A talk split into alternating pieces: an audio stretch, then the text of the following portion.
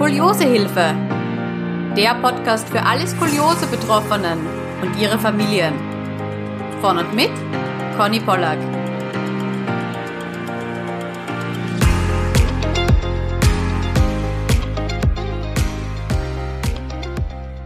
Hallo, es freut mich, dass du heute wieder zuhörst. Bevor die Folge losgeht, möchte ich dir gerne eine kleine Botschaft mit auf deinen Weg geben. Denn vielleicht bist du gerade in einer richtig herausfordernden Skoli-Situation. Vielleicht stehst du gerade vor einer Weggabelung und weißt einfach nicht, ob der linke Weg oder der rechte Weg besser für dich ist. Ja, vielleicht fühlst du dich auch alleingelassen und hast das Gefühl, dass niemand in deinem Leben gerade versteht, was du mit deiner Skoliose durchmachst. Und es liegt mir so sehr am Herzen, dass du weißt, dass du nicht alleine bist und dass du auch nicht mit allem alleine fertig werden musst. Wenn du das möchtest, dann reiche ich dir sehr, sehr gerne meine Hand und begleite dich auf deiner Reise. Und egal, ob du selbst Skoli bist oder ob vielleicht dein Kind oder deine Partnerin Skoliose hat oder ob ihr als Familie mit mir sprechen wollt, du bist immer herzlich willkommen.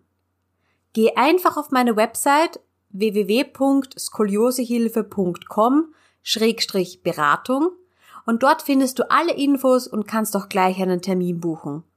Such dir einfach deinen Wunschtermin aus und wir hören und sehen uns dann online mit Bild und Ton zur vereinbarten Zeit. Ich freue mich unfassbar darauf, dich kennenzulernen und deine persönliche Beraterin zu sein. Alles Liebe und bis dann! Hallo und herzlich willkommen zu einer neuen Skoliosehilfe Podcast Folge. Heute ist eine Skoliose Betroffene zu Gast, die liebe Lotti. Herzlich willkommen, Lotti. Hallo, Conny.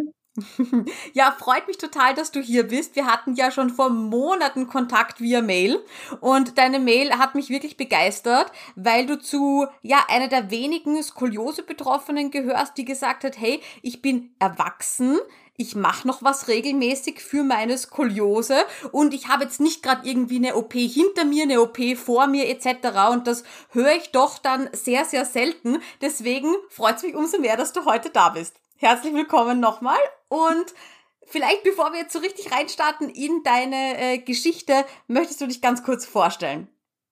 Ja, gerne. Schön, dass ich hier sein kann. Ich freue mich sehr. Ähm, ja, ich bin Lotti, ich bin 29 Jahre alt oder jung. Ich wohne, ich wohne in Berlin und ja, habe äh, meine Skoliose quasi schon mein Leben lang. Mit elf wurde das das erste Mal diagnostiziert. Da war sie aber wahrscheinlich schon vorher, wie das halt gerne auch so ist. Genau. Und ja, ich bin äh, von Berufswegen her Tierärztin, aber auch Yogalehrerin, mache auch ein bisschen spirituelle Arbeit. Also ein bisschen bunter Blumenstrauß und ja. Oh, spannend. Das, das interessiert mich dann auch sehr, deine, dein beruflicher Werdegang so. Aber lass uns ganz vorne starten. Du hast gesagt, mit elf Jahren die Diagnose. Ähm, wie bist du draufgekommen? Hattest du Rückenschmerzen? Hat jemand äh, gesehen, dass, dass du schief bist? Oder wie, wie war das bei dir? Genau, ja, ich glaube, das war relativ klassisch. Also ähm, die meisten haben ja im Kindesalter noch keine Schmerzen. So war es bei mir auch. Also ich war nicht irgendwie mit Schmerzen auffällig, sondern meine Mama hat beim Duschen oder irgendwas festgestellt, als ich mir die Haare gewaschen habe von übergebeugt Tuch, irgendwie ist da was komisch und nicht so ganz gerade. Und dann waren meine Eltern mit mir auch in der Kinderorthopädie und das war mit neun schon. Und da hatte der Orthopäde gesagt, na ja, das verwechselt sich. Und äh, meine Eltern waren auch so, hm, wirklich? Also es ist irgendwie seltsam. Und dann hatte ich erstmal normale Krankengymnastik bekommen und ich kann mich noch erinnern, dass das in irgendeinem Krankenhausraum war und ich habe immer mal einen Medizinball hochgehoben und irgendwo rumgehangelt. Also das war definitiv noch keine Schrottherapie, sondern einfach ganz normale Krankengymnastik zur Kräftigung. Und dann sind meine Eltern regelmäßig mit mir weiter äh, zum, zur Orthopädie gegangen und dann mit elf äh, auch mal zu einem anderen, weil sie irgendwie dachten und das Gefühl hatten, irgendwas stimmt da nicht. Und der Dr. Vogel war das damals, der hat dann auch gesagt, öh, okay, äh, gleich Röntgenbild gemacht und es waren knapp 20 Grad und hat gesagt, das Kind muss sofort in die Reha und auch eine Korsettversorgung bekommen. Und meine Eltern sind so aus allen Wolken gefallen und waren so, äh, okay, was haben wir verpasst und haben sich auch sehr starke Vorwürfe gemacht. Und dann bin ich direkt nach Bad Sobernheim gekommen, mit elf für sechs Wochen in die Reha. Das war nicht toll. ähm, komplett rausgerissen aus Schule, Freundeskreis und ich musste auch alleine dort sein. Also ich hatte keine Begleitung und war für mich emotional eine sehr schwierige Zeit, sehe ich jetzt so in der Retrospektive, aber medizinisch war es genau das Richtige. Ähm, ich habe dann auch gleich in der ersten oder zweiten Woche das Korsett bekommen. Ähm, war für mich als Kind natürlich auch nicht toll. Also ich fand das alles richtig blöd, aber ich habe hab auch verstanden, dass es wichtig ist und habe dann dort meine Reha gemacht und ja, habe halt da also dann das erste Mal den Kontakt zur Schrottherapie und die erste Kur war auch super erfolgreich. Ich habe wirklich da, obwohl ich ein Kind war, habe ich das volle Programm für Erwachsene gemacht. Da bin ich irgendwie so ein bisschen durchgerutscht. Ich war da ein bisschen sehr wissbegierig und hatte eh so viel Heimweh, dass ich mich mit, Thera mit der Schrottherapie abgelenkt habe quasi und hatte auch sehr gute Therapieerfolge nach der Reha, also eine Verbesserung ähm, der Drehung und ja, das Korsett hat auch dadurch, dass ich direkt vor Ort war, konnte das von den Korsetttechnikern immer wieder angepasst werden, so dass es dann richtig gut war und ich damit nach Hause fahren konnte. Wow, okay. Das heißt, also mit neun Jahren die, die Diagnose, aber sicherlich, wenn ich dich richtig verstanden habe, damals auch noch kein Röntgenbild? Genau, kein Röntgenbild und keine Diagnose als Skoliose, sondern irgendwie, keine Ahnung, das verwechselt sich. Das war ah, so ja. eine falsche Diagnose, würde ich sagen. Mhm. Okay, verstehe. So, und dann sitzt du mit elf Jahren beim Arzt und bei einem anderen Arzt und auf einmal heißt so, puh, okay, volles Programm. Ähm, genau. Hast du das in dieser Situation wirklich schon realisiert, was das bedeutet? Überhaupt nicht. Also ich war ja noch ein Kind, so, ne? Mit elf ist da nicht so viel bei mir abgegangen, außer, okay, irgendwas ist hier falsch. Und ähm, ich kann mich noch erinnern, dass ich so richtig das Gefühl hatte, irgendwas stimmt nicht mit mir. Also mhm. ich, ja, das war, also es hat mir ein bisschen Angst gemacht und gleichzeitig habe ich mich aber auch ganz gut aufgehoben gefühlt, weil meine Eltern waren halt da, haben mir das auch gut erklärt und sind dann mit mir auch in die Reha gefahren. Genau, und da habe ich dann erst so richtig, erst ne, in der Schrotherapie, also in der, äh, in der Asklepios-Klinik, wurde mir dann wirklich gut erklärt, was ist Skoliose, warum habe ich das, wo kommt das her, was kann ich tun. Und da habe ich mich einfach super aufgehoben gefühlt und das verstanden und einfach akzeptieren können und ja, mhm. meine Therapie dann gemacht. Kannst du dich noch erinnern, wie deine Eltern da genau mit der Situation umgegangen sind, beziehungsweise wie du dich eben auch damit gefühlt hast? Weil du hast jetzt gerade angesprochen, du hast dich eigentlich sehr gut aufgehoben gefühlt, weil es deine Eltern auch dementsprechend dir vermittelt haben. Das ist ja auch eine, eine Sache, die ich mir durchaus nicht leicht vorstelle, denn Kind hat Skoliose, du weißt selber gerade nicht, was das wirklich bedeutet für das weitere Leben des Kindes, aber trotzdem natürlich diese ja doch gewisse Sicherheit dem Kind gegenüber ausstrahlen. Wie, wie war das bei dir? Das ist echt eine gute Frage. Also so an diesen ganzen Prozess, wie Sie mir das vermittelt haben, kann ich mich ehrlich gesagt gar nicht mehr erinnern. Aber ich weiß, dass Sie immer dabei waren und für mich da waren und halt einfach diese ganzen Termine gemacht haben und dadurch habe ich mich einfach ganz gut aufgehoben gefühlt. Ähm, ja, und ich glaube aber so wirklich die ganze Erklärung, warum und wieso, weshalb, das habe ich dann vor allem von den von dem medizinischen Personal in Bad Sobernheim bekommen. Mhm. Und du hast jetzt schon gesagt, sie haben dich hingeführt, aber sie sind nicht geblieben.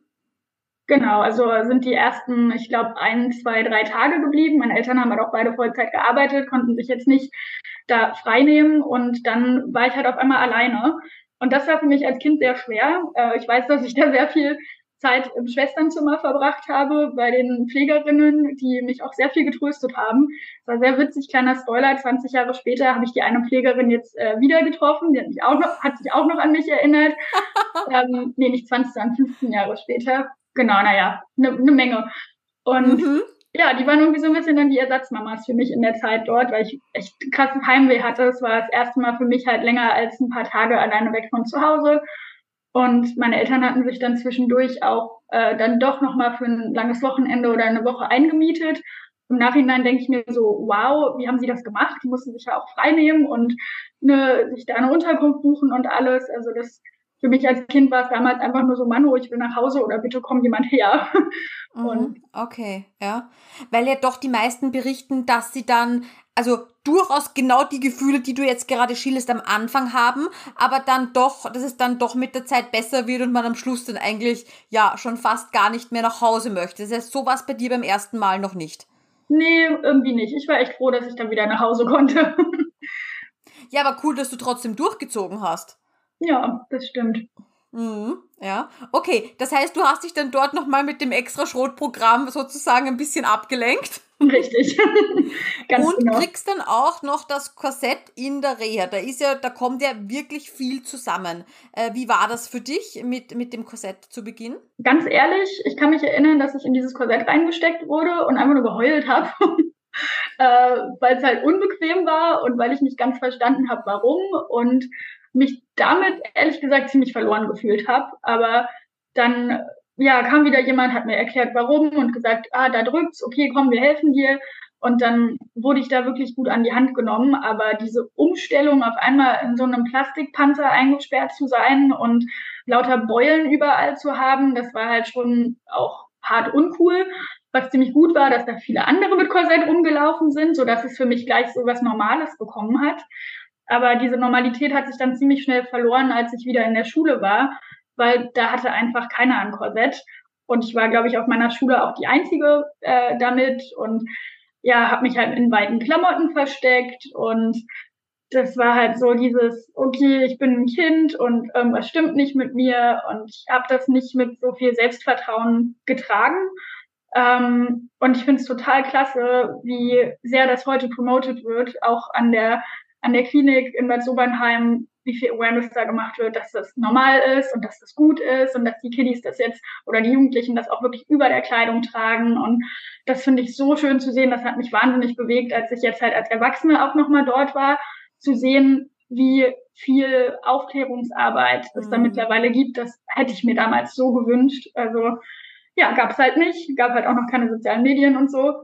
Und dementsprechend war ich damit halt ein bisschen isoliert als Kind, aber ich glaube, ich habe es auch ganz gut hinbekommen. Also mein Freundeskreis war super neugierig. Ich kann mich erinnern, eine Freundin hat sich das Ding immer so auf den Kopf gesetzt und gesagt, oh, ich habe eine Krone auf und das irgendwie lieb gehabt. Solche Sachen. Genau. Und von daher, ja, habe ich mich dann, glaube ich, daran relativ schnell gewöhnen können. Mhm. Was war denn eine empfohlene Tragezeit? 23 Stunden. Tatsächlich, okay, also gleich äh, volles Programm. Ja. Und weißt du noch, wie sich da so deine Gradzahlen entwickelt haben? Hattest du Korrektur im Korsett? Äh, ja, ich hatte Korrektur im Korsett, ähm, aber die Zahlen habe ich nicht mehr im Kopf. Ich weiß, dass ich halt mit, ich glaube, 25 im tuberkalen Bogen und irgendwie 19 im lumbalen Bogen angefangen hatte. Und äh, ich bin heute äh, höher in meiner Gradzahl. Also die Skoliose hat sich jetzt nicht so verwachsen, dass es gar nicht mehr da ist. Aber hätte ich kein Korsett getragen, dann wäre ich heute deutlich schlimmer. Hm. Genau, das ist ja auch einer der großen Ziele ist das Aufhalten der Progredienz und es ist eigentlich auch schon Erfolg, wenn man es irgendwie stabilisieren kann, weil man hat ja auch eben noch ein bisschen äh, Wachstum da, da vor sich in dem, in dem Alter, genau. Also das kann man durchaus als Erfolg verbuchen. Also ich kenne viele, die dann halt schon total, ich verstehe es ja auch, ich war ja auch nicht anders als Kind oder Jugendliche, die dann total down sind, wenn es eben jetzt nicht so die krassen, genau, ähm, Erfolge wird, es nicht so besser wird, aber es ist ja schon ein Erfolg, wenn man es quasi halbwegs stabilisieren kann, ja. ja. Und ich weiß noch, was mich mega motiviert hat, das Ding anzuziehen, war, dass ich in der Klinik auch einfach viele ältere Leute gesehen habe, die eben nie eine Korsettversorgung hatten, also wirklich jetzt äh, hohes Alter, 60, 70 plus, und einfach zu sehen, was für unglaublich starke Skoliosen es gibt, ähm, die einfach nicht oder zu spät therapiert wurden. Und das kann, kann ich mich noch erinnern, dass ich das, das sogar als Kind schon verstanden habe, okay, da möchte ich nicht hin, deswegen muss ich das tragen, okay, dann mache ich das. Also da hatte ich irgendwie einen recht logischen Zugang.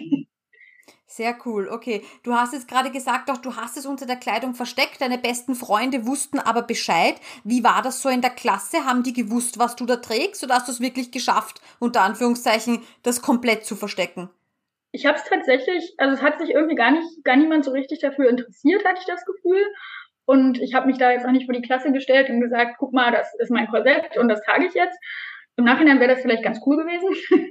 und ich weiß noch, dass ich so ein paar Witze mir irgendwie gemacht hatte, dass ich irgendwelchen, wie das halt so ist, als Kind, Jugendliche mit irgendwelchen Jungs rumgealbert habe und denen gesagt habe, ich habe mega die krassen Bauchmuskeln bekommen durch meine Reha und dann haben die mir in den Bauch geboxt und da war das Korsett und haben halt gesagt, boah, ja, stimmt. Und haben mir das einfach geglaubt.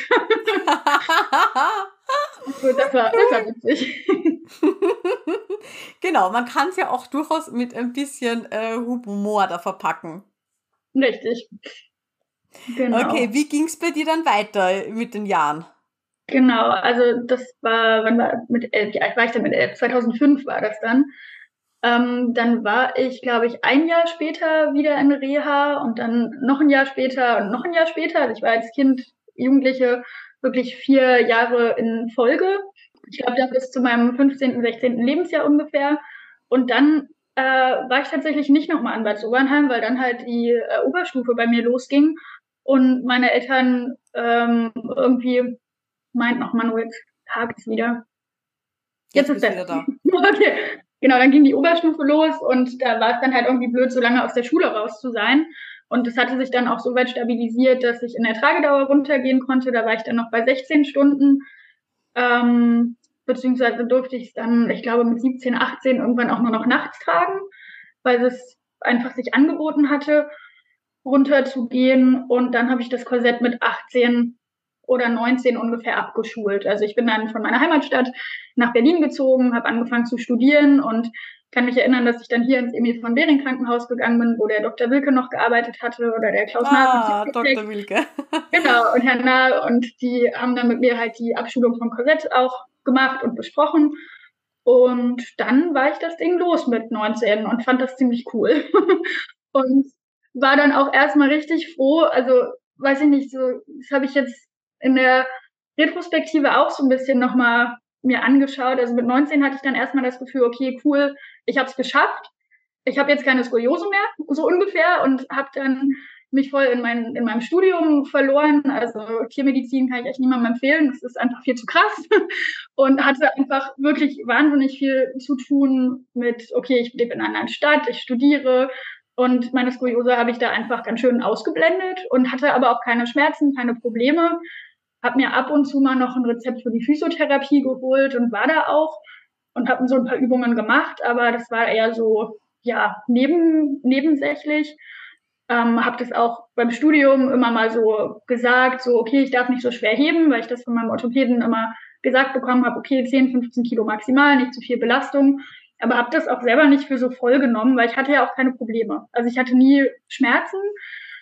Und dann ging es jetzt irgendwie so vor, sage ich mal, zwei, drei Jahren los, dass ich doch gemerkt habe, oh, ich habe ja Rücken.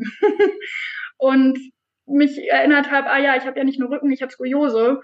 Und mich dann da noch mal ein bisschen tiefer wieder mit beschäftigt habe, wieder regelmäßiger zur Physiotherapie gegangen bin und mir auch überlegt habe, okay, wie kann ich meinen Rücken noch stärken, was kann ich noch für Sport machen? Und ja, habe dann eigentlich vor allem ja versucht meine Muskulatur aufzubauen und sowas und auch regelmäßig wieder zur, zur Physio zu gehen. Und dann war ich das nächste Mal äh, tatsächlich nach Abschluss meines Studiums, das war vor drei, nee, vor vier Jahren, 2019, war ich dann wieder zur Reha.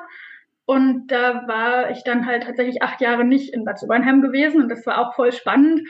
Dann von dieser Sprung von Kind, dann als Erwachsene, die fertig studiert hat, da auf einmal wieder hinzukommen und die ganzen Physiotherapeuten, Therapeutinnen wieder zu erkennen. Ähm, genau, und das war auch, war auch gut. Und dann habe ich mich jetzt, hatte ich mich letztes Jahr wieder um einen Kurantrag gekümmert und war jetzt im Frühjahr wieder in Bad Sobernheim und ja, war auch wieder eine andere Erfahrung.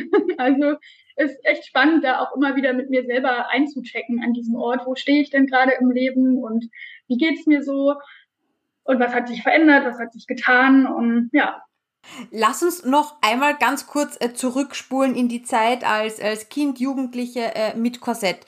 Ähm, du hast gesagt, du warst mehrmals eben äh, auf hintereinander folgenden Jahren sogar eben auf Reha. Du hast das Korsett getragen, äh, zuerst die 23 Stunden, dann durftest du eben auch reduzieren, weil du äh, sichtlich sehr, sehr gute Erfolge da auch hattest. Ähm, hast du dann auch zu Hause in der ambulanten Physiotherapie oder auch mit irgendeinem Heimprogramm deine Schrotübungen weitergemacht? Ja, tatsächlich. Also zu Hause ehrlich gesagt wenig. Das habe ich irgendwie, das hat nicht so gut funktioniert für mich, aber ich war einmal die Woche oder zweimal die Woche äh, in meinen Freistunden, die ich in der Schule hatte, äh, bin ich dann zur Physiotherapie geradelt. Das war ganz in der Nähe und hatte da dann eben meine Sporttherapeutin, die das mit mir gemacht hat. Also das, das lief weiter und das war auch sehr kontinuierlich wirklich äh, bin ich super regelmäßig hingegangen. Aber zu Hause konnte ich mich nicht so begeistern. Also ich hatte mir irgendwann diese Stäbe geholt, um diese Übung zwischen zwei Stäben zu machen.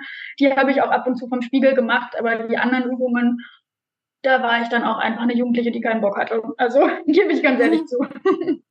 Verstehe, ja, ich meine, du hast ja auch das Korsett so megamäßig durchgezogen. Ich verstehe natürlich, dass irgendwann ist die Motivation Richtig. als Kind und Jugendliche, egal, glaube ich, wie viel Power man da mitbringt, irgendwann ist das halt auch erschöpft. Ja. Voll. Und ich habe auch, ich habe auch viel Sport gemacht. Also ich war dreimal die Woche beim Tanzen. Das war für mich auch immer super schön, äh, da einfach mein Korsett nicht tragen zu müssen, weil ich ja Sport gemacht habe. Und meine Mama hatte mich tatsächlich beim Ballett angemeldet für meinen Rücken und ich fand das am Anfang total blöde. Und weil ich dachte, toll, ich habe eine Rückenerkrankung, jetzt muss ich hier Ballett tanzen, wie bescheuert. Und dann habe ich es tatsächlich auch nach ein paar Monaten bis Jahren angefangen zu mögen. Und dann kam noch Jazzdance dazu und Streetdance. Und dann war es auf einmal auch schön und total gut für mein Körpergefühl und für mein Selbstbewusstsein, dass ich ähm, mich ja wie ein ganz normaler Mensch bewegen kann und diese ganzen coolen Bewegungen machen kann. Also das hat total geholfen. Ja, sehr, sehr cool. Und jetzt hast du von deinem ersten Reha-Erlebnis ja ziemlich viel berichtet und gesagt, puh, das ist dir gar nicht so leicht gefallen da war auch viel Heimweh mit im, im Spiel. Wie ist es dir denn denn die Jahre dann darauf ergangen? Weil ich denke mal, wenn man mit diesen Erfahrungen zurückkommt und das jetzt nicht so als ein mega cooles Erlebnis abgespeichert hat, äh, hat man, denkt man sich dann beim zweiten Mal so, ach, schon wieder? Oder wie war denn das? Ja, ich glaube, das zweite Mal war ich dann schon 13, als ich dort war und auch einfach ein bisschen schon losgelöster so von Mama und Papa. Und ähm, dann ist es natürlich auch irgendwann nicht mehr so cool, wenn die Eltern da sind. Das hat, glaube ich, sehr geholfen. Also Pubertät kicks in. ähm, und da hatte ich dann auch äh, echt nette, eine nette Mitbewohnerin auf dem Zimmer, mit der ich mich auch gut verstanden habe wir hatten danach, nach der Reha auch äh, noch einen Brief, eine Brieffreundschaft. Sowas hatte man damals ja auch noch. Kann man nicht ja. Ähm, das hatte auf jeden Fall geholfen, dass ich da einfach dann auch für die für mich richtigen Leute kennengelernt habe. Ich glaube, das hatte in der ersten Kur so ein bisschen gefehlt. Ich glaube, in der ersten Reha hatte ich auch so eine Mitbewohnerin, die, ah, das war ein bisschen schwierig. Nee, ich glaube, es war die zweite oder dritte, ich erinnere mich nicht mehr genau. Aber einmal hatte ich auf jeden Fall eine Mitbewohnerin, die hat gesagt, ja, ich finde das Korsett scheiße und ich finde die ganze Kur scheiße und ich lasse mich einfach operieren und dann geht's mir gut. Und die hat das, hatte das sehr von sich abgeblockt und das war irgendwie nicht so ein schöner Einfluss so und die war dann, hatte dann auch gegen irgendwelche Hausregeln verstoßen und musste die Kur auch abbrechen und was weiß ich. Ähm, aber als ich so die richtigen Leute für mich gefunden hatte, war, habe ich die Kuren durchaus auch in freudiger Erinnerung, weil da gibt's ja auch echt ein cooles Angebot für die Freizeit. Man kann schwimmen gehen, man hat einen Hobbyraum, man hat diesen Kicker- und Spieleraum oder geht in die Stadt oder macht irgendwelche Ausflüge. Und das konnte ich dann schon auch genießen und habe von meinen Freunden und Freundinnen aus der Heimat auch immer coole Pakete geschickt bekommen und viel Post. Und ja, das, das hat die Kur schon auch etwas Besonderes gemacht. Also war schon cool. Mhm. Und auch als du dann sagtest, dass du wieder als Erwachsene dann quasi nochmal äh, zu Besuch warst oder jetzt halt eben sogar schon ein zweites Mal als Erwachsene, ähm, ich finde das auch total spannend, da so ein bisschen immer einzuchecken und zu sehen, boah, krass, wo stehe ich jetzt gerade in meinem Leben? Es ist wieder ein Jahr vergangen oder wieder zwei, drei Jahre vergangen. Was ist denn jetzt eigentlich alles passiert, seit ich das letzte Mal eigentlich hier durch die Tür spaziert bin? Total. Also ich kann jetzt noch ganz frisch aus meiner Reha im März berichten ähm, da war ich dann halt auch in der Schwangerschaftsberatung. Also ne, Skoliose und Schwangerschaft, äh, worauf kann man achten, was gibt es dazu zu wissen. Und finde ich auch total toll, dass es in der Klinik dort angeboten wird, dass man sich eben auch mit solchen Themen beschäftigen kann. Genau, je nachdem, was einen eben auch beschäftigt, kriegt man dann auch dementsprechend die, die Informationen äh, an die Hand. Ja. Genau. Ja. Ähm, jetzt sagtest du eben auch, die Skoliose ist bei dir im Erwachsenenalter wieder so richtig äh, in dein Gedächtnis gekommen, als du merktest, uh, äh, da beginnen so ein bisschen äh, Rückenschmerzen. Äh, wie hat sich das angefühlt? Ähm, also wo, wo waren deine, deine Verspannungen, deine Schmerzen? Äh, vor allem im Bereich von meinem Hauptbogen, also der äh, ist thorakal, also hochthorakal da hatte ich einfach immer wahnsinnig muskuläre Verspannungen zwischen Schulterblatt und den Rippen, auch so im Schulter-Nackenbereich, unterer Rücken, also gefühlt irgendwie überall. Aber das hatte auch damit zu tun, dass ich direkt nach dem Studium einen ziemlich hammer Job angefangen habe.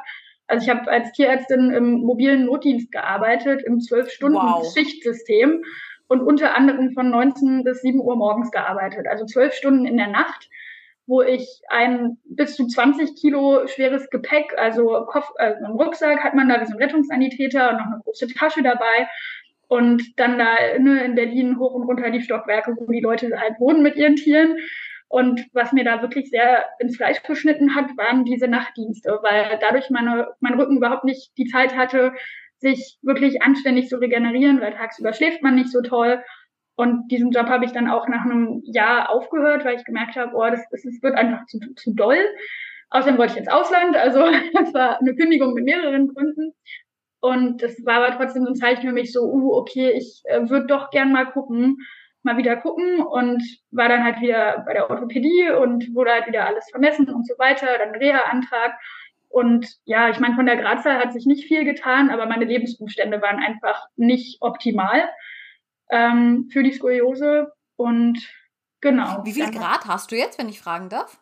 Ähm, das letzte Röntgenbild ist jetzt von 2019 aus der Kur.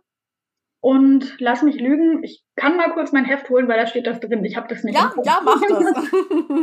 ja, es ist natürlich immer mega spannend, gerade wenn man über so viele äh, Jahre hinweg äh, seine Skoliose hier, hier getrackt hat. Und ich denke, das ist auch für die Zuhörerinnen ganz interessant, wie sich das einfach äh, bei dir so weiterentwickelt hat. Genau. Ja, ich habe jetzt spannenderweise, ich habe hier das Heft von 2010 vorliegen, da war ich 15 also die letzte Kur äh, im, im Jugendalter, da hatte ich hochthorakal bei TH6 26 Grad, auf TH10, also im 10. Wirbel, hatte ich äh, 37 Grad und unten hatte ich 18 Grad. Also eine dreibogige Skoliose. Und das letzte aktuelle Röntgenbild sagt äh, oben 36 und darunter 45 und ganz unten 23. Also es hat mhm. sich nochmal um so 8 Grad, ja ungefähr 8 Grad, 6 bis 8 Grad auf allen Ebenen verschlechtert, seit ich jung, eine Jugendliche bin. Genau, und das war jetzt in einem Zeitraum von? In einem Zeitraum von ungefähr zehn Jahren. Genau. Also das war nach Abtragen des Korsetts und Studium und so weiter. Also da ist schon was passiert kenne das von mir selbst. Ich hatte ähnlich wie, wie du auch diese Phase ähm, nach dem Korsett so, juhu, ich habe nichts, ich hab's geschafft, ja, ich kann alles machen, äh, alles gut, ich habe keine Skoliose. Ähm, und sich dann natürlich irgendwann mit den Jahren einzugestehen, uh, okay, da kommen jetzt Rückenschmerzen, uh, okay, das könnte vielleicht von der Skoliose sein. Und sich dann aufzuraffen, wieder diesen Orthopädentermin zu machen. War das für dich was Leichtes? Oder hast du da ein bisschen so abgewartet und das so vor dich hingeschoben? Ich habe schon auch hart von mir hergeschoben, muss ich ehrlich sagen. Also, dass ich dann irgendwann wieder beim Orthopäden war, war gut. Aber ich bin halt vor allem hingegangen, um halt einen Reha-Antrag zu stellen. Und als ich dann in Bad Sobernheim war, 2019, das war ja nach dem Studium, und dann das aktuelle Röntgenbild gesehen habe und die schlechter gewordenen Gradzahlen, das war schon mal, das war erstmal echt blöd. Es hat sich richtig blöd angefühlt so, okay, es hat sich verschlechtert, scheiße, habe ich, ist es jetzt meine Schuld? Habe ich es irgendwie verkackt? Dadurch, dass ich die letzten Jahre nicht so viel gemacht habe. Und hatte das tatsächlich dann vor Ort auch geäußert und gesagt, so, boah, es ist ja wirklich schlechter geworden, seit ich das letzte Mal hier war. Und die hatten mich da aber auch ganz gut eingesammelt und gemeint, ja, das ähm, ist es, aber das ist auch ein normaler Verlauf. Also auch mit super viel Sport kann man ja das äh, Fortschreiten nicht unbedingt aufhalten. Man kann sich nur immer weiter und immer wieder stabil halten, muskulär.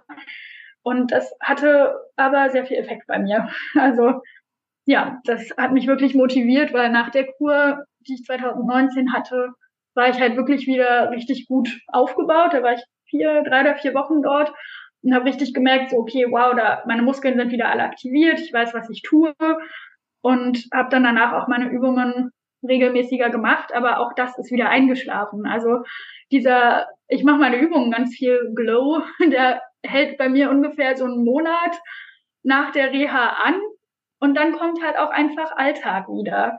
Und was mir da auf jeden Fall hilft, ist, dass ich regelmäßig hier auch weiterhin zur Physiotherapie gehe. Also ich hole mir sehr regelmäßig Rezepte, um, um halt wirklich mich da hinzubewegen. Ähm, und was ich mir aber auch erlaube, ist, dass ich Physiotherapie-Pausen mache. Also, dass ich wirklich auch mal einen Monat gar keinen Sport mache. Also nicht zur Physiotherapie gehe.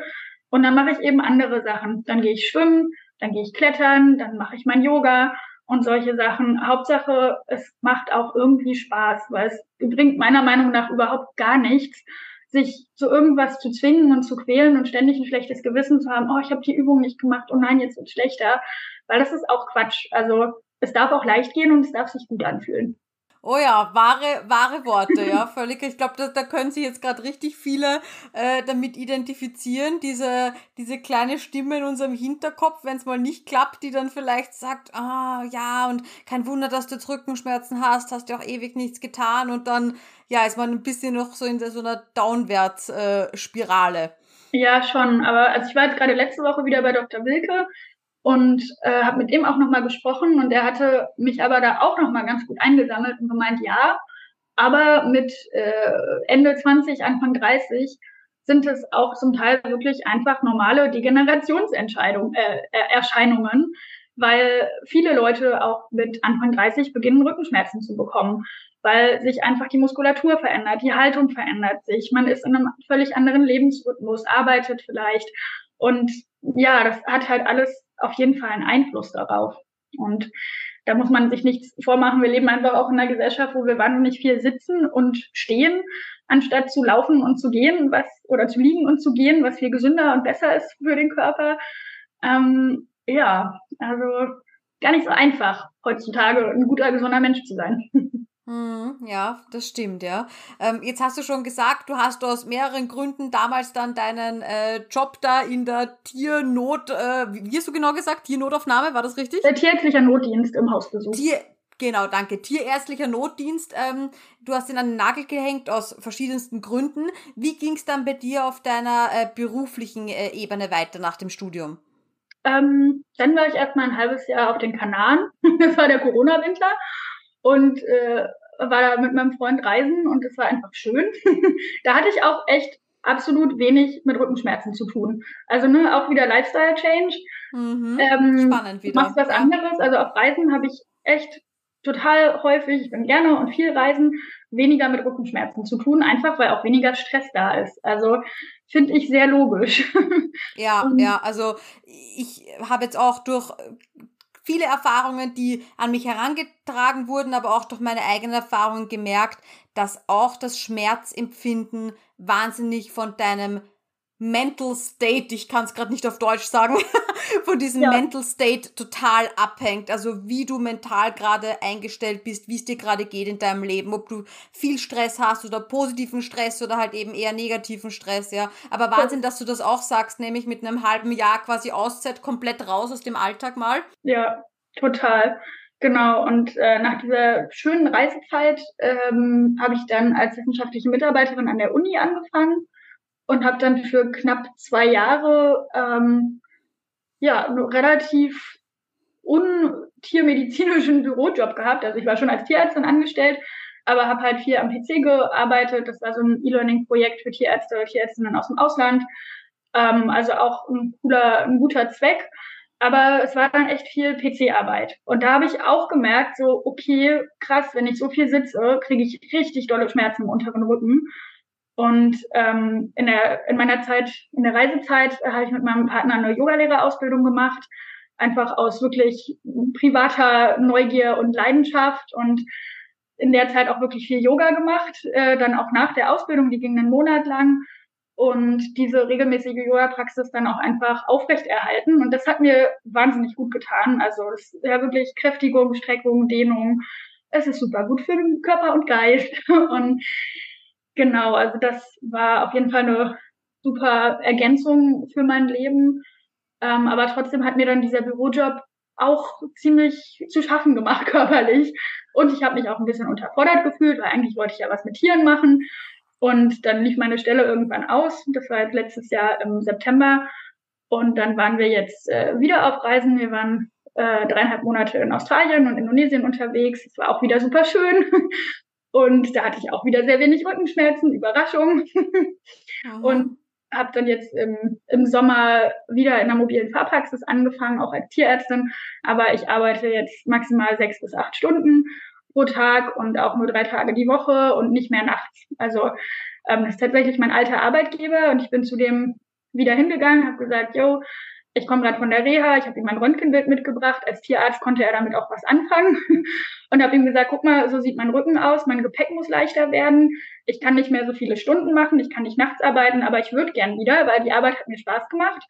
Und bin da mit ziemlich offenen Karten auch wirklich in dieses Gespräch reingegangen und habe mir gedacht, wenn er sagt, ja, geht nicht, dann geht's nicht, dann habe ich es aber probiert und bin da jetzt seit Juni wieder, also jetzt auch noch gar nicht so lange und bisher zufrieden. ähm, genau. Und ja, parallel. Ja, mega. Warte, ich muss da ganz ja. kurz einhaken, weil ähm, ich kenne so viele Geschichten mit sagen dann immer, boah, Conny, ich traue mich nicht mal in, im Büro irgendwie zu fragen nach einem anderen Stuhl oder so, weil bei mir weiß das niemand und ich will auch nicht, dass das jemand weiß und, ähm, und so weiter und so fort. Deswegen richtig mutig von dir, dass du echt damit so offenen Karten gespielt hast und gesagt hast, guck mal, ich würde echt gern wieder zu dir zurück, Arbeit macht mir Spaß, alles super, aber das und das und das sind meine Bedingungen. Ja, also was da für mich echt, glaube ich, voll der Booster war, dass ich wirklich direkt aus der Reha kam und äh, da wirklich nur vier Wochen auch wieder hart gearbeitet habe, meine Übungen gemacht habe und mir mein, mein Muskelkorsett wieder gestärkt habe und äh, war dort auch in der Sozialberatung und weiß nicht, ich habe mir halt gedacht, naja, ich, ich möchte halt auch einen Arbeitgeber, der mich sieht mit meiner Krankheit. Also ich möchte die nicht verstecken, die gehört einfach zu mir dazu und entweder funktioniert es oder nicht. Ansonsten würde ich da nicht arbeiten wollen. Und das hat hm. auch funktioniert. Also alle bei mir im Team wissen das, alle meine Kolleginnen wissen das und ähm, ich rede da einfach wirklich offen drüber und habe damit bisher einfach super gute Erfahrungen gemacht, weil ich viel Verständnis bekomme und Unterstützung und mich Leute fragen. Und ich, ich hatte auch tatsächlich mal ein Praktikum gemacht bei einer Tierärztin, mit der ich dann auch super ins Gespräch kam, weil ihre beiden Söhne auch Skoliose hatten. Und da konnten wir uns so gut austauschen und es ist wirklich, davon kann eigentlich nur, ich finde, jeder profitieren, wenn man damit selbstbewusst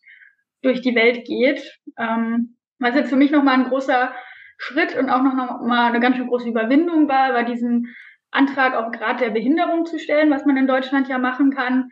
Das wurde mir in der Reha sehr ans Herz gelegt. Das war für mich auch erstmal so ein Gefühl von, okay, bin ich jetzt behindert? Also es ist auch einfach wahnsinnig stigmatisiert, dieser Begriff, finde ich.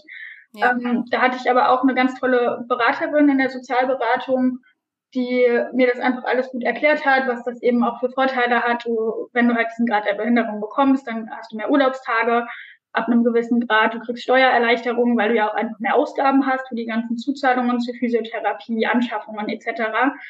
Und ja, hat mich dann jetzt seit der Reha auch nochmal vier Monate gebraucht, dass ich mich überwunden habe, diesen Antrag auszufüllen, mit meinen Ärzten zu sprechen. Also es ist schon ein bürokratischer Weg, aber ich denke, mal sehen, mal sehen, ob es sich lohnt. Ich bin ergebnisoffen, was dabei rauskommt, aber ja, denke ich, mhm. ist vielleicht eine gute Sache. Ja, das ist äh, bei mir auch immer äh, öfter Thema. Ich habe selbst auch schon äh, darüber nachgedacht und auch vor allem die äh, WhatsApp-Gruppe, die ich habe mit ähm, erwachsenen äh, Betroffenen, die ein äh, Chenot-Korsett eben äh, noch tragen oder wieder tragen, ähm, ist das auch immer wieder Thema. Und ich weiß genau, was du meinst. Das ist schon so eine eine Überlegung. Es ist wahnsinnig stigmatisiert. Es, da läuft gleich ein ganzer Film ab, wenn man da irgendwie nur daran denkt, dass man selbst für sich so einen Grad der Behinderung äh, beantragt. Ähm, will man diesen Stempel auch aufgedrückt bekommen von der Gesellschaft? Äh, welche Vorteile hat das? Welche Nachteile vielleicht? Da gehören schon viele Überlegungen dazu und äh, welcher Weg dann seiner einfach ist, ja. Sein richtiger. Ja. Mhm. Aber für mich haben dann die Vorteile einfach überwogen, weil ich denke mir, ein paar mehr Tage Urlaub und ein bisschen Steuererleichterung, das ist doch eigentlich ganz nett. Und mhm. ich weiß nicht, wie es in Österreich ist mit diesem Antrag, aber in Deutschland ist es ja dann auch tatsächlich so, dass man bei manchen Jobs, Jobbewerbungen auch bessere Chancen hat. Ähm, ja, einfach, ja, ist bei uns auch so. Einfach im Grunde mhm. der Gleichstellung und Gleichberechtigung. Und ja, ich mache mir da aber keine großen Chancen. Also ich glaube, ich kriege vielleicht 20, höchstens 30 Prozent. Ähm, aber selbst wenn, ist das ja was, wo ich vielleicht im Laufe meines Lebens drauf aufbauen könnte, sollte es sich weiter verschlechtern. Das weiß ich ja nicht. Ist auch irgendwie ein blöder Gedanke, aber ist, weiß nicht, man muss auch bei einem Optimismus äh, auch realistisch bleiben. Verstehe, ja. Ähm, ich möchte noch gerne darauf äh, zurückkommen. Du hast gesagt, du gehst wahnsinnig offen mit deiner Skoliose um. Die Arbeitskollegen, die wissen das alle, ähm, Freunde etc. Wie äh, kommunizierst du jetzt einer Person, was du hast? Also sagen wir mal, die hat jetzt kein äh, medizinisches Umfeld, da ist es natürlich ein bisschen leicht. Also wie formulierst du das? Ja, also mein, ich glaube, mein Standardsatz ist, ich habe eine Skoliose. Das heißt, mein Rücken sieht von hinten aus wie bei einem normalen Menschen von der Seite. Es ist so eine Doppel-S-Form und dann habe ich auch einfach ein Foto von meinem Röntgenbild auf dem Handy, was ich den Leuten dann zeige. Und dann verstehen das die meisten eigentlich, weil so eine Wirbelsäule, so das, das versteht man auch ohne viel medizinisches Wissen. Mhm. Dann zeige ich das nochmal und erkläre das nochmal. Und was ich auch oft mache, ist, dass ich mich einfach äh, sage, guck mal, ich beug mich jetzt einmal vor, leg mal deine Hände auf meinen Rücken, das ist dort ungleich hoch. Und dann ist es auch immer so ein, ah, verstehe, okay, cool. Boah, auch mega krass von dir.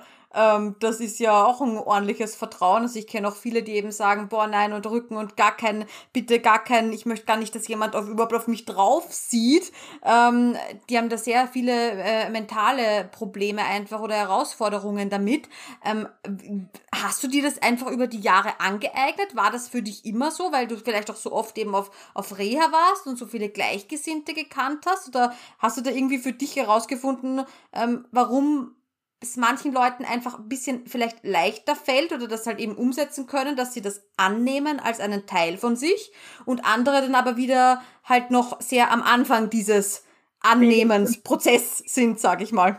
Ja, ist eine gute Frage. Also ich glaube, dass ich halt wirklich von, von klein auf, also wirklich als Kind schon viel mit Skoliose einfach konfrontiert war und da dementsprechend auch irgendwie reingewachsen bin und ein bisschen mit schneller erwachsen werden musste ich habe immer so ein bisschen das Gefühl, als Skoliose-Patient hat man ein bisschen eine schnellere Erwachsenwerdung. Das hat zumindest der, hatte der eine Arzt mhm. mir dort in der Klinik auch gespiegelt, dass er viele Skoliose-Patienten, Patientinnen als sehr reif empfindet.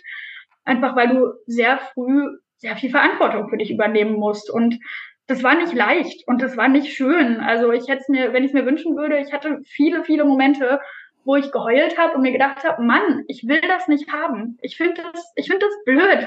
Warum habe ich das? Und mich gefragt habe, Mann, warum ich? Und weiß ich nicht, ich habe da auch viel Verzweiflung mit gehabt. Also ich bin nicht super tough und super optimistisch und strahle immer und weiß alles, auf keinen Fall. Aber ich habe mich einfach viel damit beschäftigt und ja, auch so der, der Weg des Yoga, wo es ja auch einfach viel darum geht, den, den Körper zu spüren, in den Körper reinzufühlen, Find what feels good, immer zu gucken, was fühlt sich denn jetzt gut an für mich? Oder ein ganz klassischer Spruch find, und ein ganz schöner Spruch finde ich auch, wenn es um Yoga-Asanas oder Yoga-Praxis geht, ähm, bringen die Pose in den Körper und nicht den Körper in die Pose. Also, dass ich immer gucke, was passt denn für mich? Mhm. Was fühlt sich denn für mich eigentlich wirklich gut und stimmig an? Und ja, ich glaube, das kommt einfach auch viel aus der Achtsamkeitspraxis. Also ich meditiere selber viel seit Jahren und regelmäßig und immer wieder einzuchecken, wo stehe ich gerade, wie geht's mir gerade, hier sind Gedanken, hier sind Gefühle und das einfach, es ist eine Praxis, das anzunehmen, aber es ist auch ein, wie so ein Muskel im Gehirn, den man trainieren kann. Ja, sehr inspirierend, sehr inspirierend, liebe Lotti. Das heißt, du hast jetzt äh, drei Tage in der Woche, so wenn man sich deinen Alltag anschaut, drei Tage in der Woche quasi die Fixanstellung sozusagen. Dann bist du aber eben auch noch als, als Yogalehrerin tätig. Genau, also momentan unterrichte ich noch nicht. Ich bin aber gerade mit einem Studio bei mir um die Ecke in Kontakt, wo ich gern einmal die Woche wieder unterrichten möchte. Ähm, auch, eher eine, auch eher einen ruhigen Yoga-Stil, also jetzt keine nur krasse Vinyasa-Praxis, sondern eher Richtung Yin-Yoga, falls das jemandem was sagt. Mhm, erzähl mal, was ist das? Äh, bei Yin-Yoga geht es viel vor allem um die Dehnung und Streckung von Gelenken und Bändern. Also das ist eine recht passive ein recht passiver Yoga-Stil, der wahnsinnig gut tut, weil es auch die Faszien anspricht und nicht nur um Kräftigung geht ähm, und man auch wunderbar innerlich zur Ruhe kommen kann und auch sehr viel Akzeptanz üben kann, weil du startest dann in einer Pose und kommst irgendwie nicht weit runter oder so. Aber es geht nicht darum, dass man weit runterkommt, sondern dass du was spürst. Und immer wieder zu gucken, mhm. Okay, was spüre ich gerade? Kann ich das akzeptieren? Und sobald man sich da reinfallen lässt, geht man geht's vielleicht auch schon ein Stückchen weiter. Und ja, ist einfach eine sehr angenehme Yoga-Praxis, ein sehr schöner Yoga-Stil für mich. Und ja, daneben ähm, ja, habe ich noch einen, einen, einen spirituellen Arbeitsweg für mich vor einem Jahr gefunden, dass ich ab und zu Kakaozeremonien ähm, hoste. Also das ist einfach ein Raum zur Entspannung. Man trinkt gemeinsam Kakao, ich leite Entspannungsübungen, Meditationspraxis an man kommt auch ins Gespräch mit Fragen, manchmal auch mit der Satori-Technik. Da geht es um, auch um Meditation, um die Frage, wer bin ich oder was mache ich im Leben, solche Sachen, also eine Kontemplation.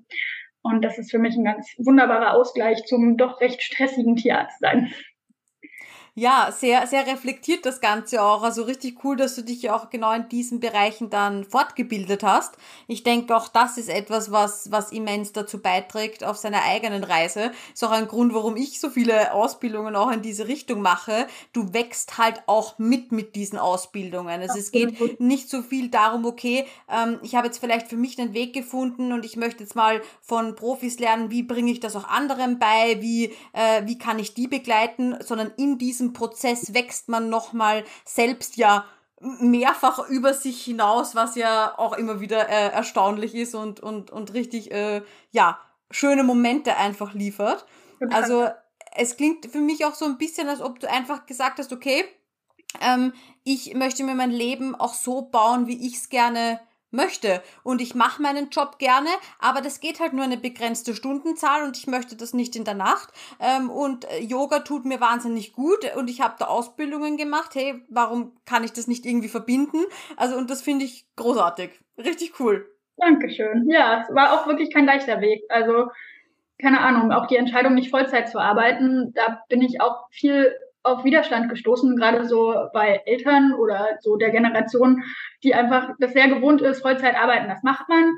Ich weiß nicht, wer sich das ausgedacht hat, aber ich habe in meinem mhm. Leben noch nicht Vollzeit gearbeitet und mir geht's gut damit. Und ja, vielleicht habe ich ein bisschen weniger Geld deswegen zur Verfügung, aber auch mehr Zeit. Und die Zeit, die kann mir auch niemand wieder im Nachhinein schenken. Also was bringen mir am Ende meines Lebens irgendwie 1000 Euro auf dem Konto? Sehe ich jetzt bei meinem Opa wenn aber trotzdem niemand da ist oder ich weiß ich nicht, ich denke immer Zeit mit Freunden und Familie in der Natur, mit meinen Hobbys, das ist doch das, was das Leben ausmacht. Es sei denn, man hat einen Job, den man total liebt. Das geht's natürlich auch und das respektiere ich. Also ich gibt auch Menschen, die super gerne und äh, engagiert Vollzeit arbeiten und keine Ahnung in sozialen Projekten, NGOs, wo, wo auch immer unterwegs sind. Ich sage nicht Vollzeit arbeiten ist böse, aber für mich persönlich funktioniert es nicht so gut. Und mhm. deswegen habe ich mich so entschieden und bin aber auch ergebnisoffen, wer weiß, was noch kommt. Ja, also, genau, genau, voll, ja. Es geht ja immer darum, auch in sich reinzuspüren und zu sagen, hey, das gerade ist im Moment das völlig Richtige für mich. Und mhm. wenn es das nicht mehr sein sollte, habe ich ja jede Sekunde meines Lebens die Möglichkeit, den Stecker zu ziehen und zu sagen, okay, Neuorientierung. Ich möchte ein bisschen was verändern. Was ist es? Äh, womit würde ich mich noch wohler fühlen? Richtig. Ja, das war bei mir jetzt auch halt so der Prozess. Ich hätte nach dem, nach der Auslandszeit im Winter jetzt auch wieder zurück an die Uni gehen können. Also da hatte ich ein Jobangebot, in dieser Projektstelle weiterzuarbeiten und habe aber richtig dolle gespürt, oh, das ist es eigentlich nicht. Und das war voll die Überwindung und das hat mich auch wirklich viel Kraft gekostet und äh, ich bin so wieder in Therapie gegangen ähm, um diese Blockade zu lösen und zu gucken, okay, ich will das, glaube ich, nicht. Und mich dann zu trauen, auszusprechen, ich möchte diesen Job nicht haben, mag jetzt für den einen total banal klingen, aber für mich war das eine Riesenüberwindung. Und dann nach einer Alternative zu gucken und wieder zu überlegen, okay, dann mache ich was anderes, aber wie kann ich das so machen, dass es für mich funktioniert mit meinem Rücken und genug Geld, aber auch genug Zeit. Es ist einfach, es ist immer ein wahnsinniger Balanceakt und äh, das ist jetzt mein jetziger Stand und ich bin total neugierig, wo ich in einem Jahr um die Zeit stehe, weil ich habe keine Ahnung. Mhm, mhm. Ja, aber aufregend oder spannend. Bei mir ist es ähnlich. Ich habe auch keine Ahnung, was in dem Jahr äh, wirklich alles umgesetzt ist, was ich mir vornehme und wo es dann weiter hingeht. Ähm, ja, aber das, das macht das Leben ja auch irgendwie äh, spannend und, und aufregend. Total. Ich muss mal jetzt auch eine Gegenfrage stellen. Ich bin nämlich ganz neugierig, ja. neugierig geworden. Du hattest erzählt, dass du halt dich auch viel weitergebildet hast und ausprobiert hast. Wie, wie ist denn dein Weg eigentlich so? Darf ich das fragen? Darf ja, na klar darfst du das fragen. Na klar darfst du das fragen. Ähm, ich habe klassisch äh, an der Uni studiert, so hat mal alles begonnen. Ähm, Statistik ähm, und äh, noch Volkswirtschaftslehre als, als Zweitstudium. Äh, habe dann äh, Vollzeit begonnen zu arbeiten in einem großen Konzern, ähm, wobei ich jetzt eben auch die Stunden reduziert habe, jetzt ganz frisch. Das war ähnlich wie bei dir oh, ein Riesenprozess für mich, ja. Also allein als, ja, so junge Kollegin unter Anführungszeichen zu sagen, ich gehe da jetzt runter und nein, ich habe keine Kinder zu Hause, sondern ich mache das für meine Gesundheit. Und daneben sitzt halt ein Kollege ähm, aus der Nachbarabteilung oder so, der hat halt, äh, der ist halt 50 oder 60 und der geht Vollzeit arbeiten. Und da kommt man sich natürlich am Anfang schon ein bisschen doof vor, wenn man dann sagt, ja, ähm, ich, ich reduziere jetzt und es hat, es hat bei mir eben auch gesundheitliche Gründe. Ähm, aber auf der anderen Seite, ja, im Endeffekt, das sage ich, also, es hat mir auch selbst bei meinem Prozess sehr, sehr geholfen. Geht es ja auch immer nur darum, ähm, du lebst dein Leben und nur weil vielleicht auch irgendjemand hinter deinem Rücken mal was über dich sagt und sagt, ach na ja, und die Generation von heute äh, und die arbeitet nicht mehr Vollzeit, ja, im Endeffekt kann dir das aber egal sein, wenn du dafür ein schönes Leben hast und auch mit deiner Skoliose äh, so gut zurechtkommst, dass du sagst, hey, ich habe mein Leben so aufgebaut, dass ich mit meiner Skoliose im Einklang leben konnte, mit mir physisch und mental äh, und mir hat mein Leben richtig Spaß gemacht. Ja. Richtig. Und vielleicht kann, und vielleicht kann ich dann auch länger arbeiten. Ne? Also, genau, vielleicht ist dann auch das ganze Konzept von ähm, in Pension oder wie es in, in Deutschen da genannt wird, die ähm, Rente, ähm, vielleicht ist dieses ganze Konzept einfach, warum soll ich auf etwas, ja, aber da, gut, ich schweife, ich schweife ab, ich könnte ewig über sowas reden. Genau, und äh, von meinen Ausbildungen erzähle ich, mache gerade, also ich bin jetzt fast fertig mit meiner Ausbildung zur äh, psychologischen Beraterin. Ähm, die dauert äh, bei uns in Österreich zweieinhalb Jahre. Erst dann darf man eben auch Einzelberatungen anbieten. Das ist in Deutschland, glaube ich, auch ein bisschen anders. Da darf sich ja jeder so Coach und Berater nennen. In Österreich ist es äh, streng reglementiert. Ähm, Finde ich auch ehrlich gesagt äh, ganz, ganz gut so.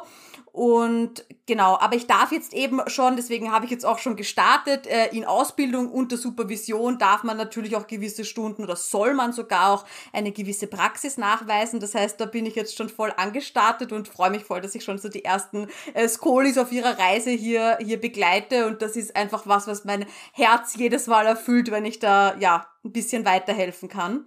Und äh, nebenbei mache ich aber auch sehr viele äh, Sportausbildungen. Das gibt eine eigene äh, Bundessportakademie bei uns in Österreich. Ähm, jetzt mal den Sportinstruktor für gesundheitsorientiertes und präventives Training. Ähm, mega spannend, weil ich einfach sage, hey, ich möchte was über meinen Körper lernen. Mir ist das zu wenig. Man hört auf jeder Seite, auf allen Ecken und Enden irgendwie etwas anderes und ich möchte es jetzt mal äh, so richtig auch von der Seite angehen. Ja, also sowohl mental als auch körperlich. Also ein paar Ausbildungen habe ich jetzt gar nicht erwähnt, aber das ja merkt man einfach, wie sehr man sich auch selber damit weiterentwickelt und wie sehr es einem auch hilft auf seiner eigenen Reise, obwohl das eigentlich bei mir gar nicht so der der erste Punkt war. Es war bei mir einfach so, ich möchte anderen helfen, wie kann ich das anderen weitergeben? Und dann nochmal, um so viel irgendwie, ja, weiterzukommen auf der, auf der eigenen persönlichen Reise ist, ja, erstaunlich und macht richtig viel Spaß. Voll spannend und auch sehr inspirierend. Richtig schön, da auch dich nochmal ein bisschen besser kennenzulernen und was über deinen Weg zu hören. Ich hatte es auf der Website auch schon gesehen mit den Beratungen und mir gedacht, super geil, dass du das machst. Das das hätte ich mir zum Beispiel 15 Jahren mega doll gewünscht und meinen Eltern hätte es auch voll helfen können. Also danke, oh. voll schön. Dankeschön, danke, danke vielmals. Das freut mich gerade riesig. Oh. Ja, genau. Und wer weiß, wo die Reise hingeht. Es ist ja schon einiges auch bei Skoliosehilfe so im Hintergrund noch mehr geplant. Da plaudern wir dann vielleicht noch weiter, wenn die Podcast-Folge äh, zu, zu Ende ist.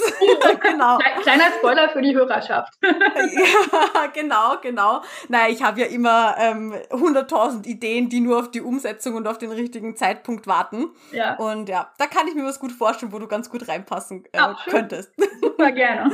ja, schön. Also, dann, ähm, bevor wir jetzt das Ganze hier, hier äh, beenden, hast du noch eine, äh, einen letzten Tipp, eine, eine letzte Message für die, für die Skolis da draußen, die gerade zuhören? Äh, was, was möchtest du ihnen noch mit auf ihren Weg geben? Uh, wow, ich, ich fühle gerade ganz viel Druck, was richtig Schlaues und Cooles zu sagen. Aber ja, ich weiß nicht, ich glaube, das Wichtigste ist, sich einfach anzunehmen und du bist toll.